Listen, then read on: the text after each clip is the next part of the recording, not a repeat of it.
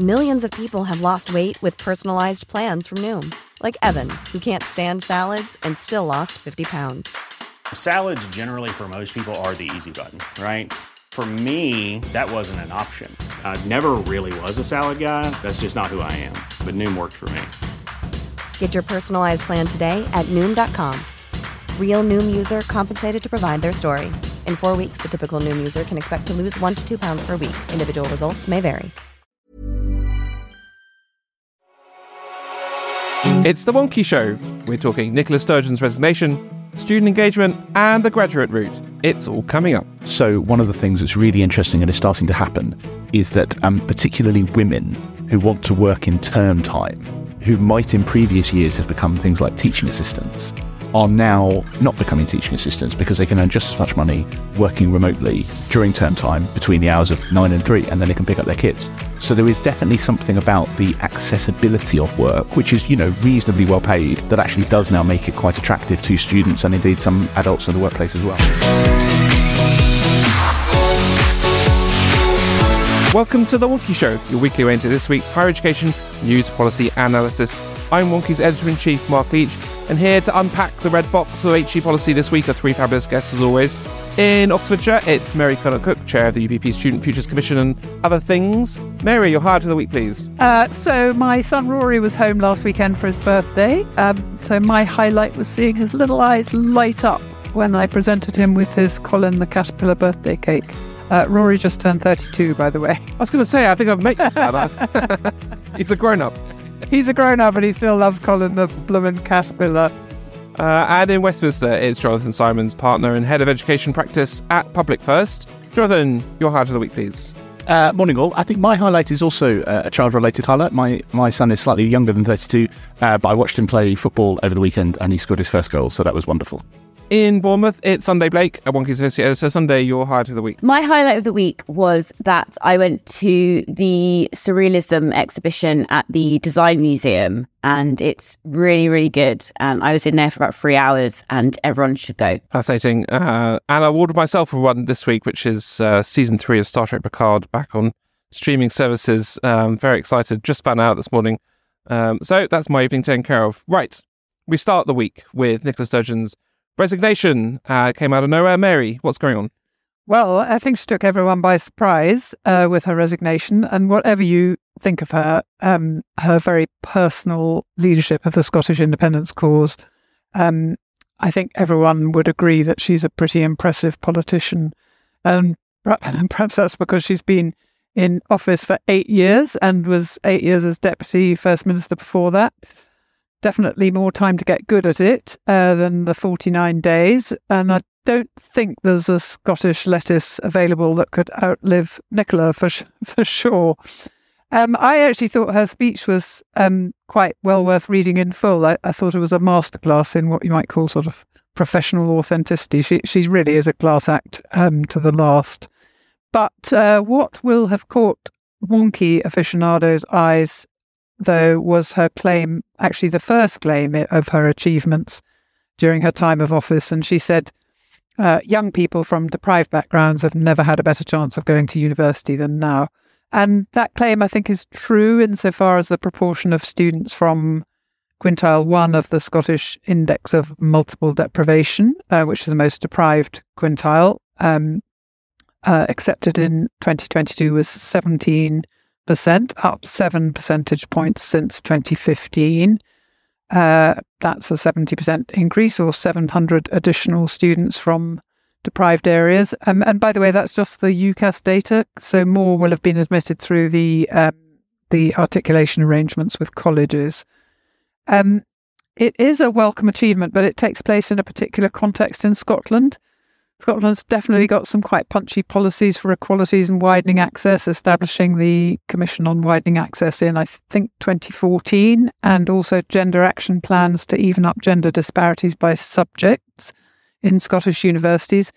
But of course, those policies exist in the context of the apparently generous free tuition regime, but also with uh, capped recruitment for Scottish students at Scottish universities um, that the government needs to use in order to control their expenditure, obviously. And obviously, if you cap recruitment at levels below the actual demand for higher education. It means that you know every extra young man recruited is at the expense of a young woman, or every extra student from a deprived background is at the expense of one from a more affluent background. And to make the point, last summer, apparently, every single place allotted to Scottish applicants um, to study law at Edinburgh was given to students um, flagged for deprivation, etc. Um, uh, not a single successful applicant from more affluent areas for that course, apparently.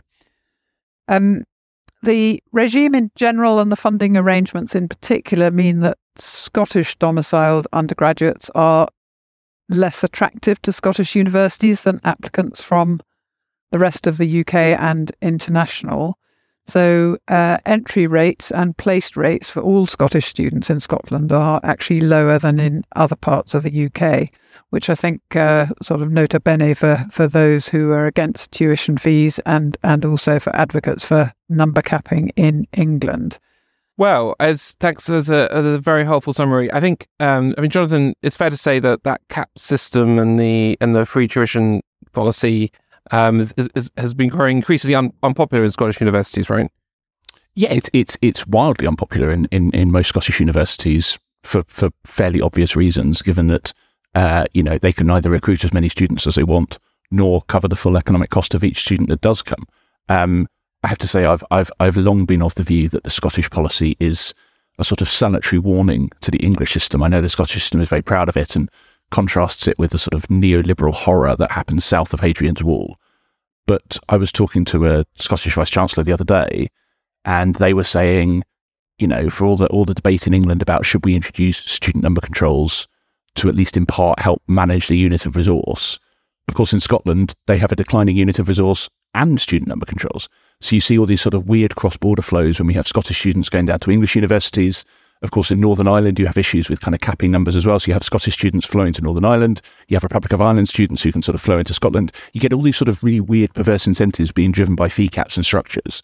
And ultimately, you know, the, the, the, the handful of very, very high quality universities that are in Scotland that could be doing uh, better in terms of recruiting not just more deprived students, but students generally, are sort of doing so with, with one hand behind their back by the Scottish government.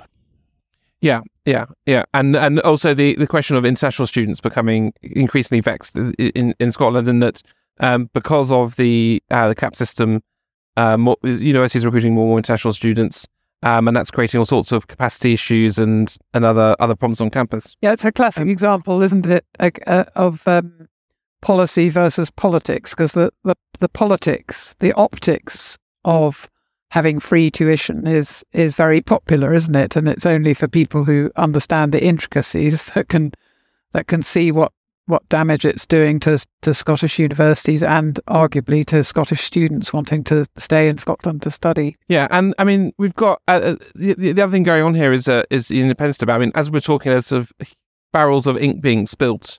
Um, you can sort of see it before before before your screens, and uh, all about you know how this means the end of uh, Scottish independence, a big setback for um, for independence movement, which again is something that um, I think many Scottish university leaders would be would be pleased to see, just in terms of the, the you know for the disruption that uh, another referendum and or a, you know separation of the United Kingdom would, would potentially cause.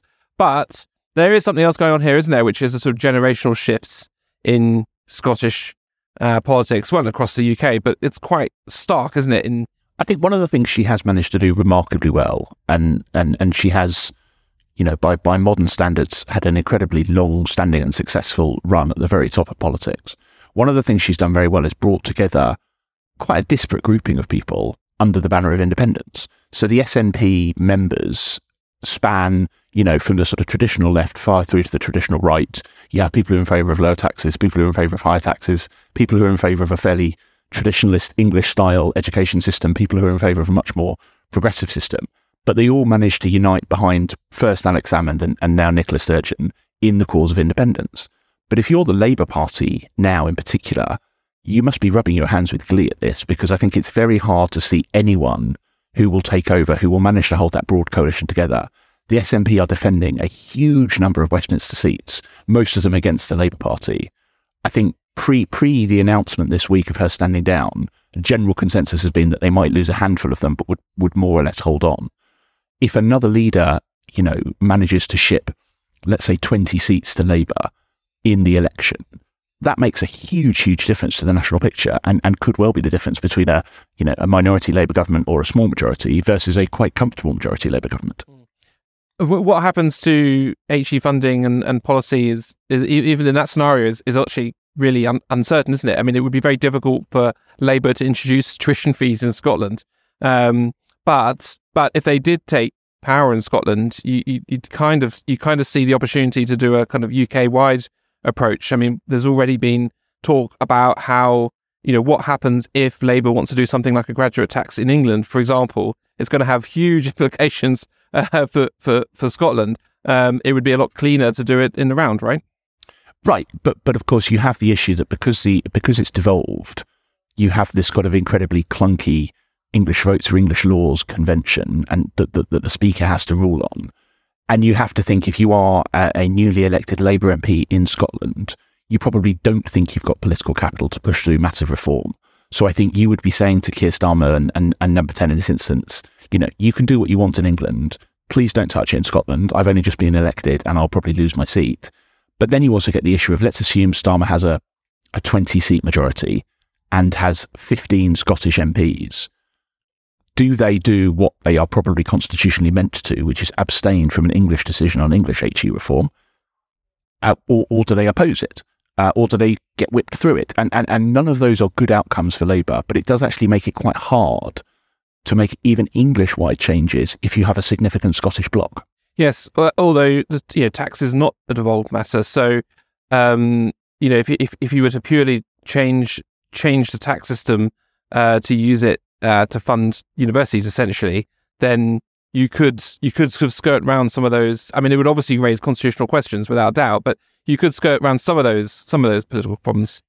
You you could yes that's an I hadn't I hadn't thought about it from that perspective yes that's a that's a very interesting way of thinking about it um, I mean it causes almost more issues than it solves but yes it would it would get round the kind of the issue of, of, of constitutionality yes but isn't it the case that um, fees and funding for universities whether north of the border or south is very unlikely to be kind of on the top five or ten things that any incoming government whatever its majority or otherwise is is going to be I mean it's no longer education, education, education. It's the economy, the economy, the economy, isn't it, for the next foreseeable future? Yeah, you'd have thought so. But the question is, I guess, how, just how long does it, you know, the current status quo can last with declining unit of resource? Um, you know, university finances, particularly in Scotland, are you know, under under stress. I think is the the, the technical um, uh, banking term. And and I think you know, Labour uh, UK wide have the fundamental issue if they are still technically committed, of course, to, to abolition of all fees across the whole of the UK.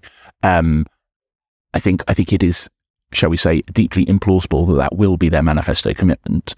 Um, so they are going to have to say something. You know, it's not going to be top of the list of what they want to do within the DFE if they get in. But I think it's it's also going to be almost impossible for them to go through a five year parliament without doing something about it in England and indeed in Scotland. It's interesting. Because I was just reflecting. Obviously, Nicola Sturgeon's a, a, a Glasgow uh, alumna, and I remember I, I, spoke once in the in the Glasgow University Union, which is the equivalent of the you know the Oxford Union or the Cambridge Union. I have never spoken in a more intimidating atmosphere. The kind of the I mean the the bear pit of that chamber when you are having you know 500 600 people in there howling you down.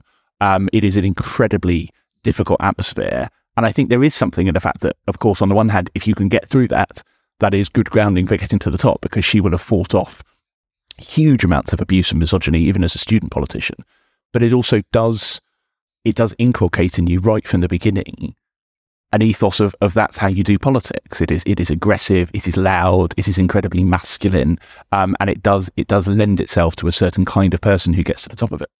Well, it's a chicken and the egg question, isn't it? I mean, it's you know it, that that's kind of by design, isn't it? In the in the Westminster the Westminster model, and uh, are we producing uh, people who uh, thrive in that environment, or are we perpetuating it? Uh, is the um, it's been is a I think a debate's going to run and run. Um, right, let's see who's been blogging for us this week. Hi, I'm Emily Owen, and this week on Wonkhe, I've been blogging about the employment of recent graduates into the professional services. Every year, universities see talented and skilled graduates leave the campus, perhaps the sector's very own version of brain drain. In the blog, I suggest that employing recent graduates into the professional services might offer the remedy to some of the HR headaches the sector is facing. These include age diversity and the loss of thought and experience diversity that comes with the absence of a younger demographic. The Levelling Up agenda also gets a mention, with the offering at universities, from finance to HR to policy and everything in between, being a way to keep graduates local. I also look at the regulatory pressure around student outcomes and how universities may do well by looking closer to home when it comes to graduate careers. The skilled, enthusiastic, and workplace ready students that universities graduate each year may well be a market they're missing out on. Now, um, a new survey is out, uh, the UK Engagement Survey from Advanced HE. Jonathan, walk us through the highlights, please. That's right. Yes, this is a uh, a new survey, as you say, that's come out from Advanced HE, which is on uh, the UK Engagement Survey. Um, and on the face of it, it's it's pretty good news. It shows that people's engagement with university, whether that's through their course or through the engagement with other students or with staff, um, is at quite high levels. So, 47% of uh, people who responded said that they work with other students uh, quite often.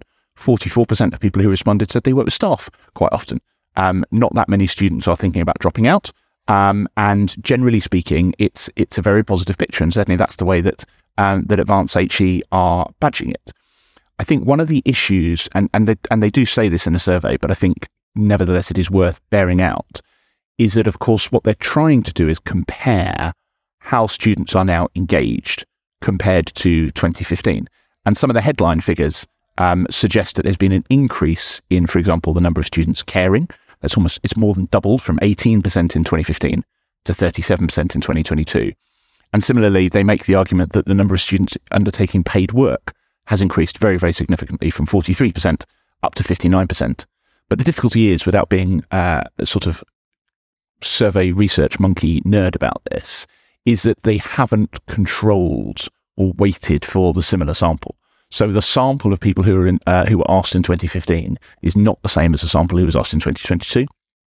The 2022 sample, there's fewer of them, and they are much older.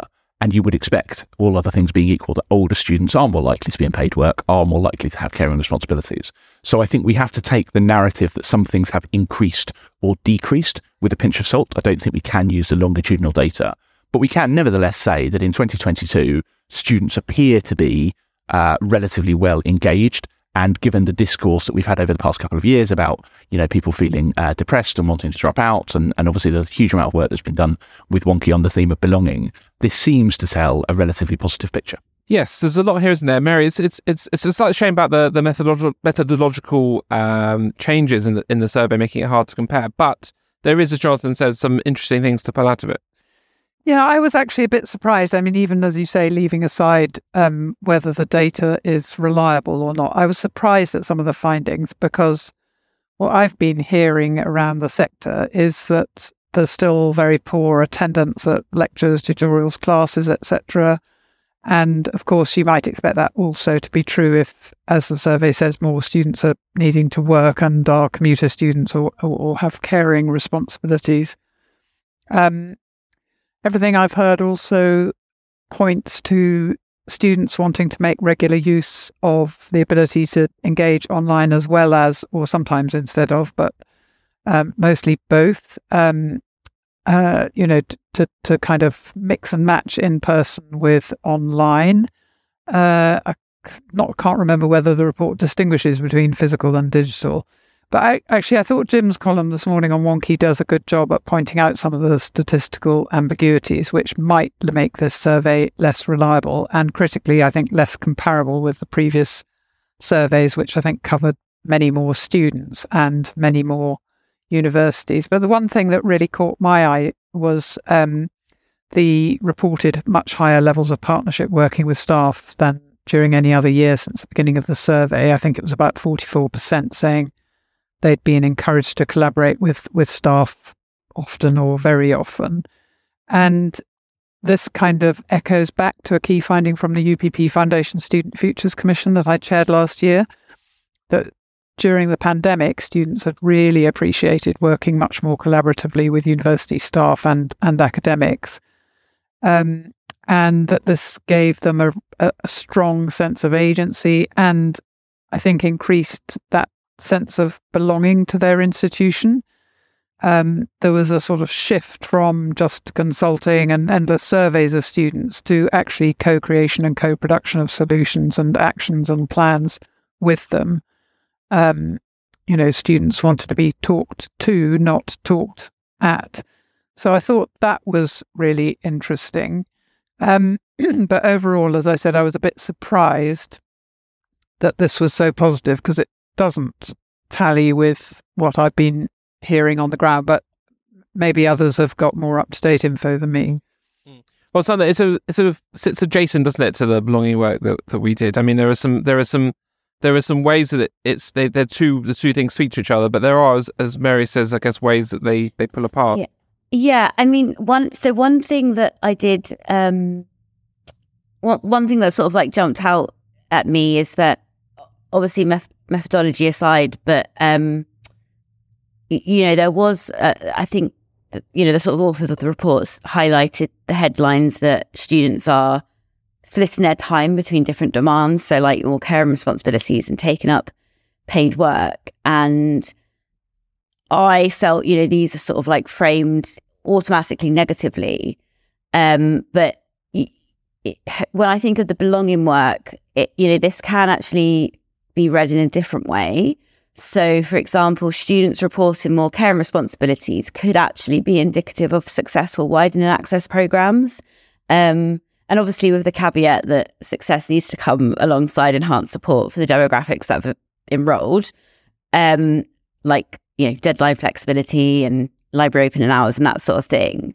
Um, but particularly in terms of paid work, you know, the the big assumption that I've sort of seen is that uh, it's the cost of living that's driving students to taking up work that they wouldn't normally do, um, which you know is is a completely reasonable um, sort of hypothesis, but it can also be indicative of widened access. So things like mature students returning to education but wanting to keep working, and um, when Jim broke down the demographic figures, he found that the jump of participants from how many were under 22 in previous years to how many were being surveyed above the age of 22, so mature student upon enrolment, um, had increased significantly. Um, so it's not necessarily that it's just school leavers facing the cost of living. It could be that there are other people with um, employment um, that they want to like retain while studying, or it could just be that a lot of jobs are now available to work remotely because of pivots made during the pandemic. So it is just easier for students to pick up paid work from home where you can make a bit of money.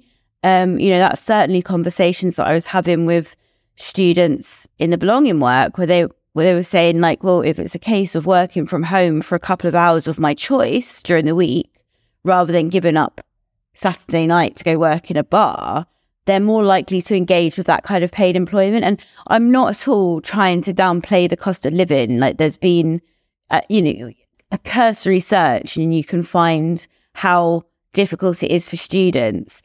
But I do think that there are different narratives that we need to explore and, and not automatically make this sort of knee jerk assumption that because um, it's kind, it's kind of the Rishi Sunak line, right? It's like, oh well, you know, the cost of living, the war in Ukraine, and Brexit. It's you know that's what it is, or, and the pandemic, and it's like actually, I think, I think there are a little bit more interesting things going on here, and it's only by sort of slowing down a little bit and thinking uh, from a student perspective, student in 2023's perspective, that we can one begin to understand what's going on, but two understand what support is needed and if indeed that support is needed because obviously you know providing support is expensive it's time consuming and you want to make sure that that's going into the right places. So yeah quite a lot going on and um, but but like i said co- conversations and, and, and quantitative um uh, sorry qualitative um, as- aspects needed to this. I think both Sunday and Mary are right, and, and I recall that when we did the, the, the UPPS Student Future thing, there was absolutely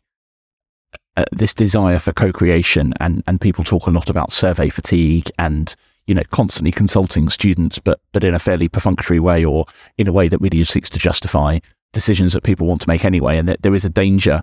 Um, he says, as somebody who runs a lot of surveys and polling, there's a danger of overuse of data here, uh, and, and and a sort of slew of numbers. And you know, you can't move in university central services in a moment without a slew of data and student analytics and machine learning and everything else that consultancies sell to you. That that, that in a sense, you can you can kind of get yourself paralyzed by data slightly. So I completely agree that there's no substitute for for co-creation and more sort of engaged qualitative work to really try and understand what is going on. I think the, the, the point about the changing world of work is really interesting, and and we see this quite a lot in the in the broader education sector. That actually this is starting to affect staff as well.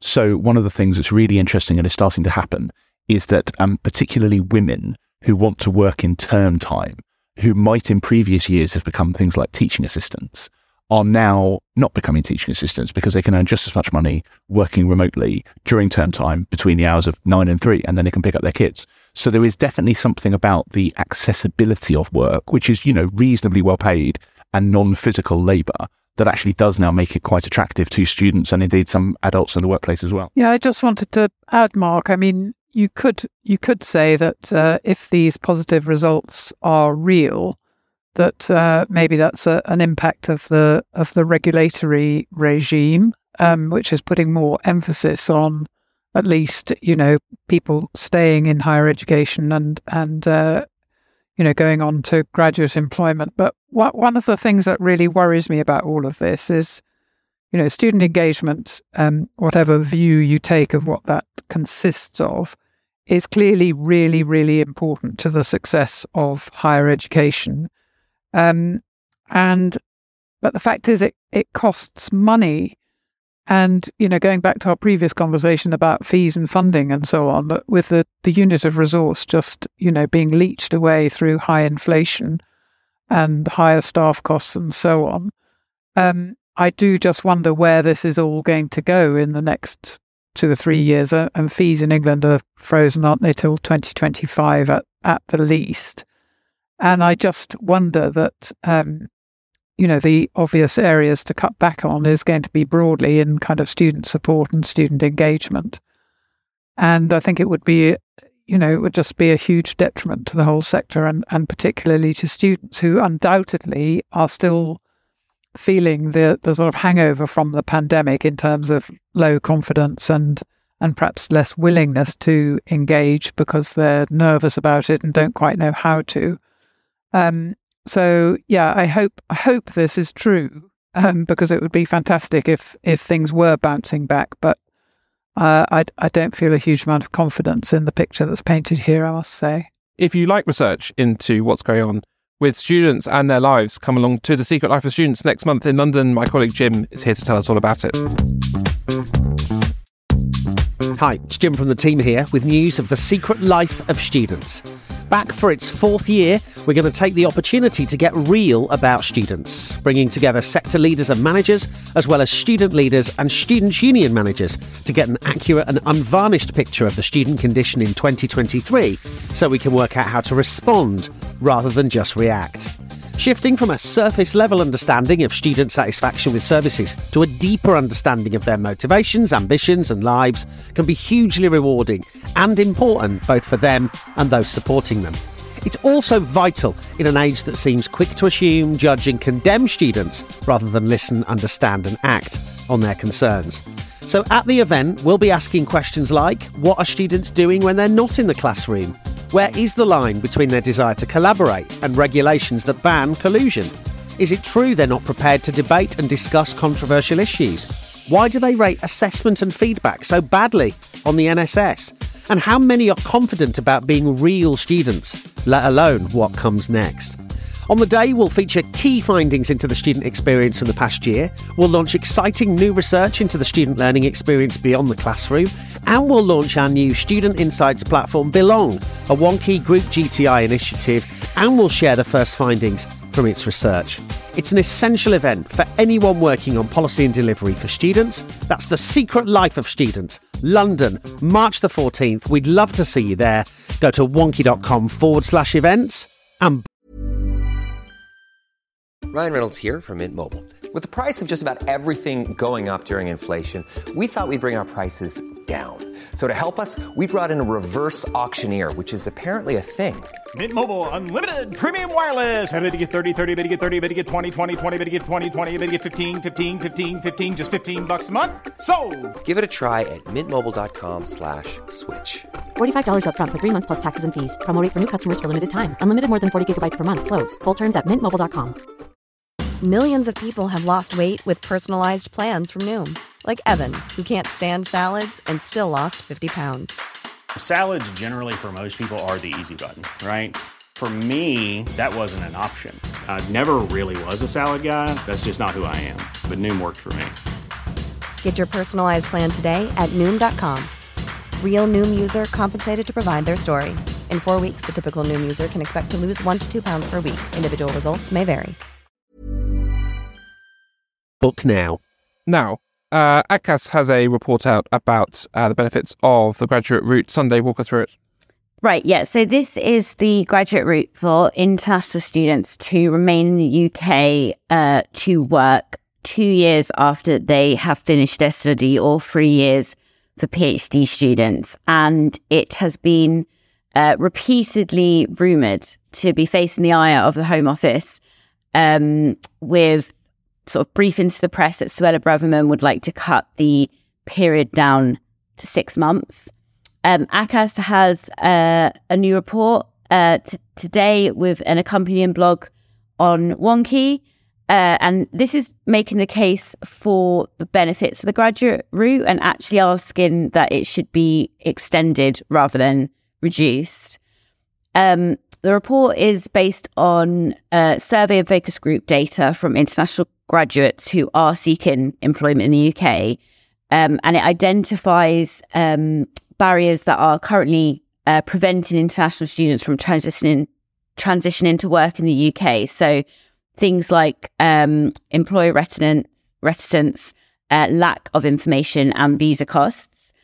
Um, and it also urges uh, universities to communicate more clearly with um, international students about the route so that they are aware of it um, and also work more closely with employers so so they also um, understand it as an option. Right. So I guess that the interesting report is, Jonathan, that, that I guess what's concerning the sector is how much of this type of stuff is on the table currently in Westminster. Yeah, I mean, it, it, from the sector's perspective, there's, as Sunday said, there's a lot of briefing going around about is there going to be a crackdown on dependents? Is there going to be a crackdown on post study work visa? Is there going to be just a general crackdown on the amount of CASs issued and the amount of numbers of, of, of, of international students you can take? And the post study work visa has been one of the things which uh, the sector and indeed sort of broadly uh, sort of pro growth people on the right have been arguing for, for for some time, and it was it was it was a big win when it was uh, well technically reintroduced uh, a few years ago. One of the things that I think is so interesting about the survey, and I was reflecting on this from the perspective of of, of you know a small employer, is that I just think the two year mark isn't quite enough because I think the survey shows us a couple of things really interestingly. One is, of course, the incentive or the encouragement the universities get to switch students onto graduates a few months before they graduate, at which point it's not a two year work visa, it's an 18 month or 19 month visa. Then, of course, it assumes that you can get a job on day one after you graduate. Whereas actually, in reality, if you're looking for, let's say, two or three months beforehand, now you're down to, to, to just over 12 months. And I would, I would have a lot of concerns as an employer taking on somebody who had 12 months left of a visa, um, even if I sort of understood the system and I knew the possibility of switching them across and so on and so forth. I think even just an extension to three years, so that in effect, most of the people you would be taking on have at least a two year run, would make a huge amount of difference because, you know, the junior, the junior people in our office, you sort of tend to expect more or less they'll stay for about two years and then move on anyway. So I think just a simple tweak like that would, as well as some of the other things they suggest in the survey, like adding on the amount of sort of spare student time onto the end of your graduate visa, small tweaks like that, I don't think would necessarily increase the numbers hugely of people staying, but would just make it actually slightly more impactful in the way that people hoped it would be. Um, and I mean, Mary, there's obviously more that universities should be doing with employers, right? Yeah, I think so. I, I, I was just going to add that I think I can't remember which countries have moved to, to three years from two years, but the length of the work visa post graduation is a is a kind of competitive advantage in international recruitment um, that is being wheeled out in in competitor destinations for higher education. And yeah, it just seems daft that uh, that we might be moving in the opposite direction. And of course, I think there has been more narrative recently about the extent to which international fees as uh, um, subsidize both research and increasingly um, the kind of domestic fee deficit, um, which I think is helpful for a government that presumably doesn't want to put more more money into um, uh, the the tuition fee loan uh, in England and you know maybe in other countries as well. But you're quite right. I think um, we just we just need to do much more to promote this talent pipeline to employers. You know, we've got these huge skill gaps, and not all in kind of very highly skilled areas. Things like marketing and communications have got big skills gap. Um, and giving employers the information that they can do this and that it's relatively easy, and indeed that they could start the recruitment process alongside other graduate recruitment, so you don't get that kind of gap between um, the student visa and the work visa um, you know, just to just to give them confidence to use international graduates as a source of skills and talent. I think um, it's kind of a no a no brainer to me. I was also just going to mention because I collaborate with a small group of new providers, um, and there is a glaring anomaly in the system that assumes that all new providers are operating under some kind of franchise or validation arrangement with with a university. The, the providers that I work with have got their own degree awarding powers, often NDAPs, new, new degree awarding powers. But for them, the Home Office requires that they provide a four year track record of student visa compliance before they can avail themselves of the, the graduate work visas. But of course, they can't recruit international students without those privileges or not easily. So it's impossible for them to demonstrate the track record, which um, seems daft and is another way that life is made very, very difficult for high quality new providers. So that's about it for this week. Remember to dig a bit deeper into anything we discussed today. You'll find links in the show notes on Wonkhe.com. Don't forget, you can get the latest show automatically when it's out. Just search for The Wonkhe Show wherever you get your podcasts. And to find out how we can keep you and your organisation ahead of everything that's going on in UKHE, do head to the website to find out more about our subscriptions. So thanks very much to Jonathan, Mary Sunday, and our news editor Michael Salmon, who makes the show happen behind the scenes. We'll be back next week. Jim will be here. In the meantime, stay warm.